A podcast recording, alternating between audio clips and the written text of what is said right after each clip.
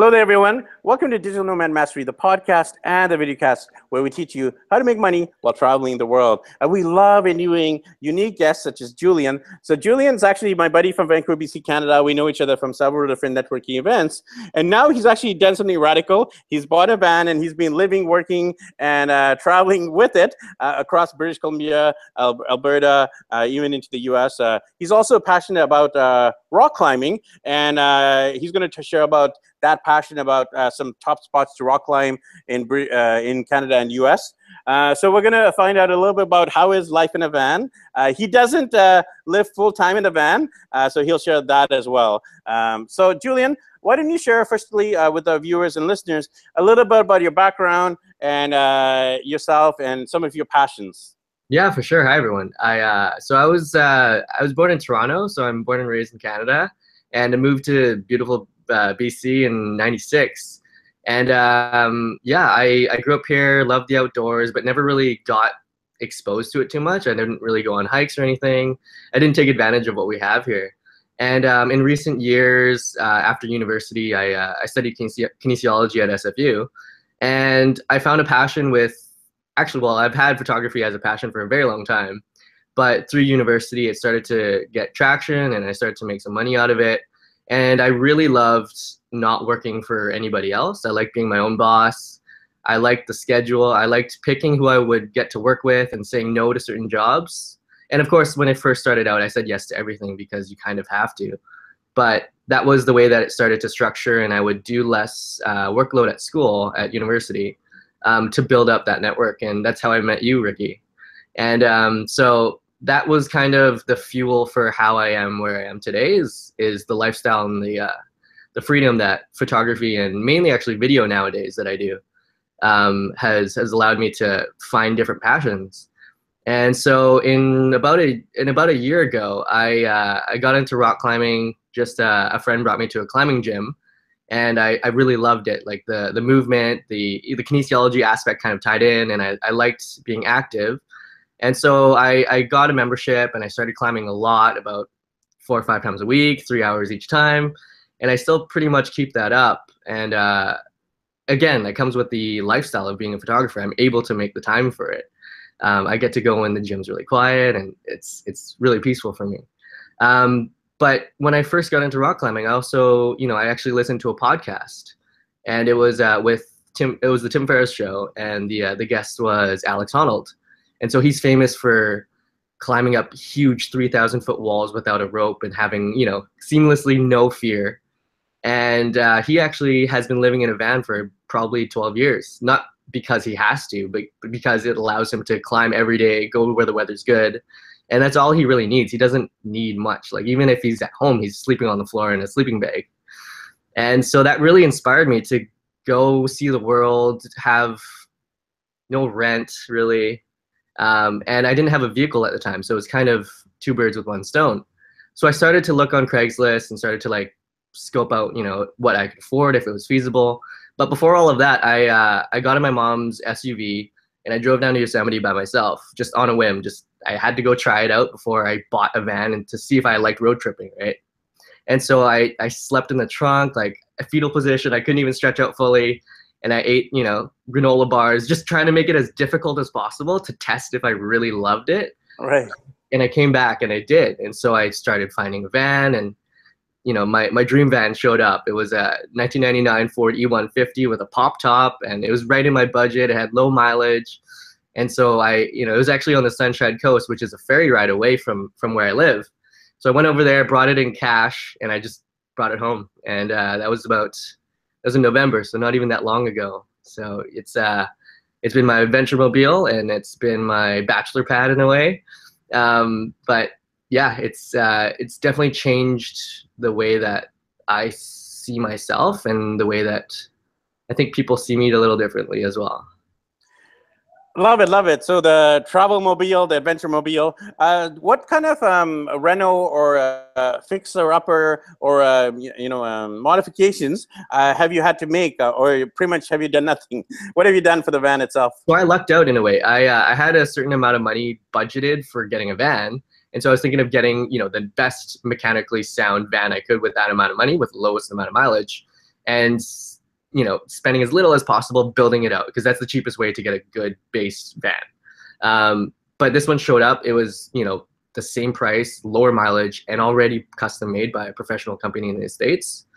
And it was just like, yeah, it, it looks brand new for the, for the age. I brought it to my mechanic, and the uh, mechanic was like, this is a 1999. Like, there's nothing wrong with it.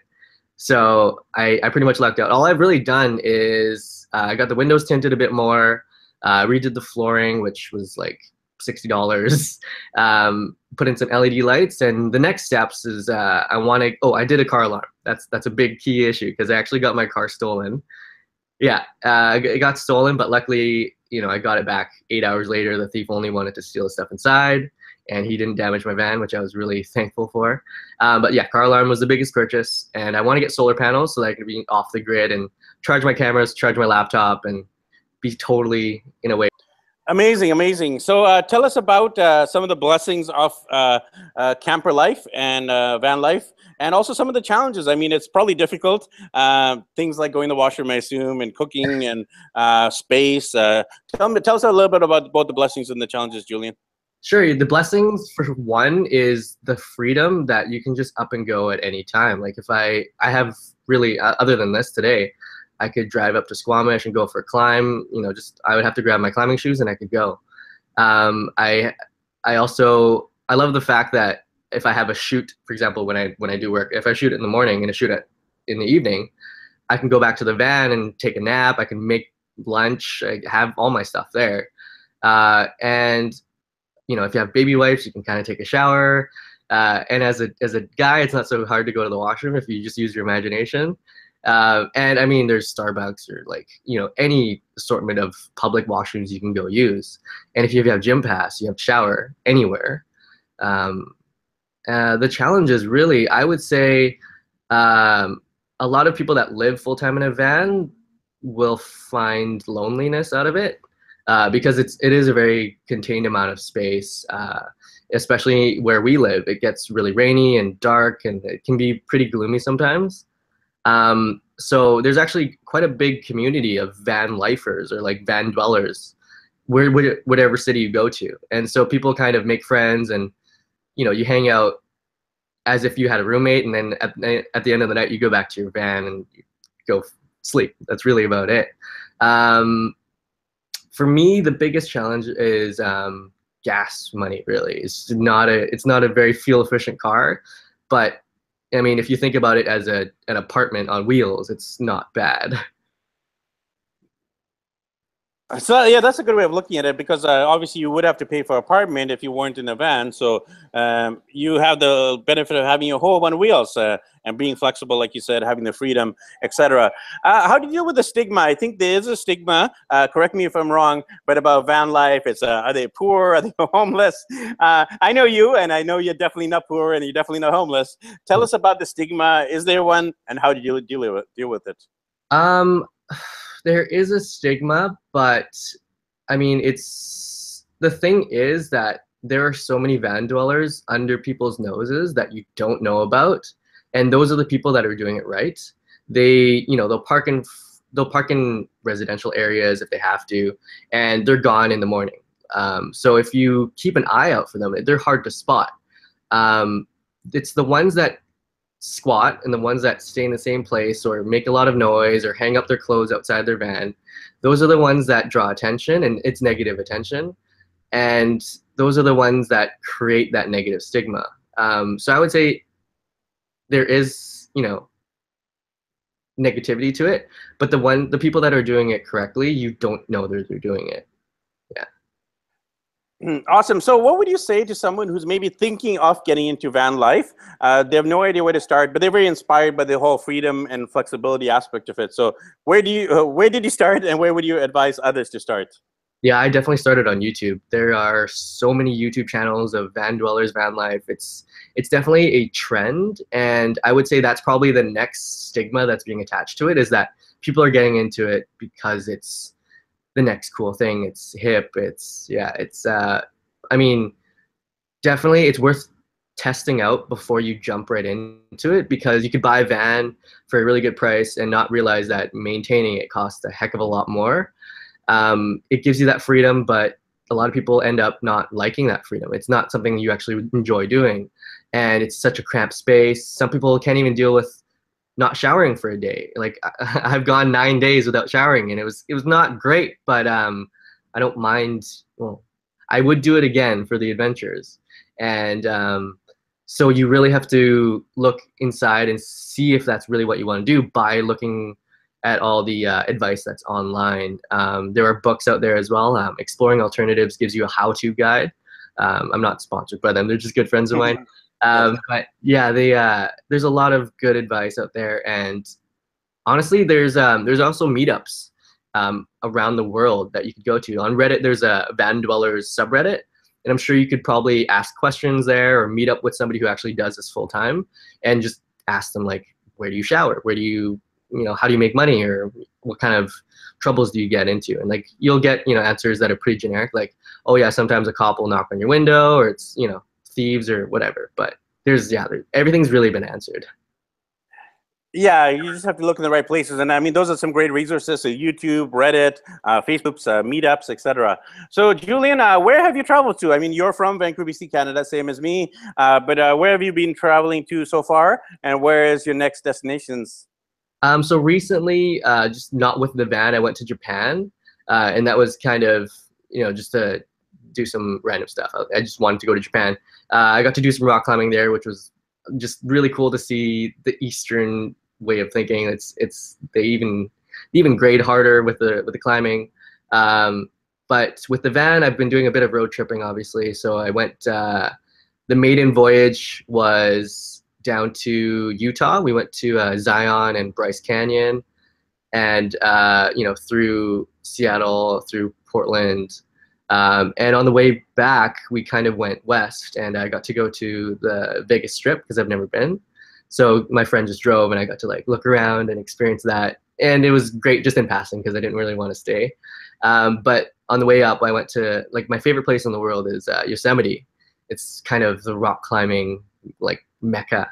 Uh, you've got these 2,000 foot, 3,000 foot walls and just sheer granite. And uh, just, yeah, you can go to a place called Camp 4. That's a walk in campsite there. And everybody's just talking about climbing. Everyone's like, hey, are you climbing tomorrow? Like, I need a partner. And everyone, the community is like really strong there.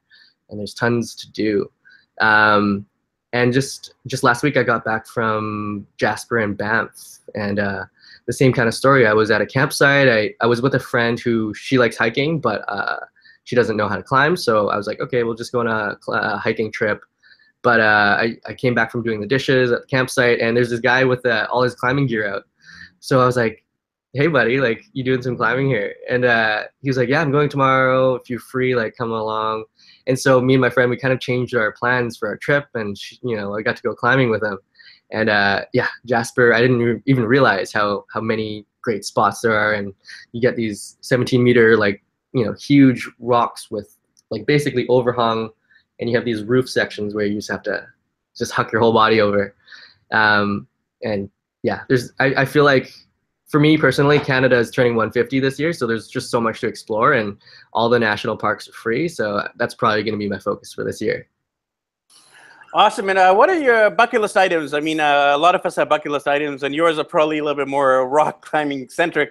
Uh, so, what are some of yours must see items, uh, not only this year or the next, but uh, in your lifetime? Oh, wow. Um, this is way out there, and it's pretty obvious what my answer will be, but I would love to do Everest. Um, definitely not in the near future because A, the cost is just absurd. Uh, and I feel like it's probably something more suited for me when I'm at an older age where my body's kind of just, yeah, I, I can do other things now that I can not do later. So I'm going to focus on those. Um, I do want to go to Nepal and, and those areas, although I haven't honestly researched them too much. Um, this October, I'm going to Iceland, which I've been pretty uh, excited about. Um, but yeah, I mean, New Zealand, Australia, um, a lot of Southeast Asia. I've only ever been to of South of Southeast Asia. I've only ever been to Singapore, but you know I want to go to Burma and Laos. Um, but for me, the kind of struggle has been after I did Japan last year. I went for about a month, And Japan was always my number one for a very, very long time, for about probably 12 years. I just wanted to go to Japan. And now that I've gone, I never thought about what number two was. And so I've got this list of other places I want to go to, but it's like nothing's kind of top priority now that Japan's done. And so uh, the reason I'm going to Iceland is because I've, I've wanted to go to Iceland, but uh, a cheaper plane ticket has come out, and I had a couple friends that are going. So I was like, okay, it's perfect time to tag along. Um, and to that note, I usually typically like to travel alone. And so this time traveling to Iceland, going with two other people that I'm relatively familiar with, uh, it's kind of a, a test. Um, but there's also choices where where I want to go. Is it safe to go alone? And so sometimes I have to step back, and it's a lot of risk assessment, and just haven't really decided what's top priority next. Yeah, you know, I, I can relate to that. Uh, you know, when you're super focused on one destination, you're like, I'm going to do that no matter what. So currently, my number one is Machu Picchu, and we will be going to Machu Picchu in September. Uh, uh, right now, we're actually in Trinidad and Tobago, heading to Colombia, then Ecuador, and then Machu Picchu, and I'll be like, okay, done it. And I think my number two is Antarctica, just because I've done every continent except Antarctica, and it's so out of the box. But again, it's expensive, so it's kind of like, okay, uh, do you go with the expensive one just because you want to do it, or do you save it to later? So I can relate on the whole thing about uh, Everest. I did Everest Base Camp, by the way, and it's uh, amazing, and Nepal and all. It's so beautiful. And mm-hmm. Iceland, I can definitely recommend our Patty Ho, who's been one of our previous guests. She's actually from Vancouver, BC, Canada as well, and I interviewed her while she was traveling around Iceland, and uh, she rented a car. She did the whole circle of Iceland, and uh, one uh, thing she kept mentioning uh, how expensive it was. So she, she gave some great tips on the interview about how to save money, how to budget, how to uh, see all the sites. So um, you know, if anyone's uh, watching or listening, make sure you watch or listen to that episode, Patty Ho, sightseeing in Iceland, and also I'll, I'll send that to you, Julian. Uh, so, Julian, uh, if people wanted to ask you questions about rock climbing, about van life, about your career as a photographer, videographer, um, what websites can they go to? How they can how can they connect you on social media, etc. Yeah, my website is my full name, julianfalk.com. Um, and I'm at Julian Falk on pretty much everything. Um, that's Instagram, on Facebook, um, and Twitter, but I don't really use it. And uh, my van life page, I have a specific Instagram page. It's Van Life Vancouver uh, and feel free to go check it out. Alrighty, so make sure you check out Julian uh, for many reasons. Uh, one for his photography, videography. Second, if you're interested in rock climbing, uh, he shared a little bit about his uh, rock climbing experience, and also especially about van life. If you have any questions, uh, you know, ask someone who's done it. Uh, maybe not done it for you know 10 years, 20 years, because they've already got a customer life. Whereas Julian, he's brand new. He's only been doing it for a few months, so he's probably a really good resource for asking the questions. And as you can tell, he's very willing, uh, ready, and able to help out and to help you get onto the road, even if it's a full-time uh, camper van life or part-time like what he's doing currently. So thanks, Julian, once again, and happy travels, and uh, we'll catch up with you soon, either in Vancouver or on the road. Thanks, Ricky. Happy travels for you too. Uh, thanks everyone for tuning to this episode of Digital Nomad Mastery, the podcast and the videocast where we teach you how to make money while traveling the world.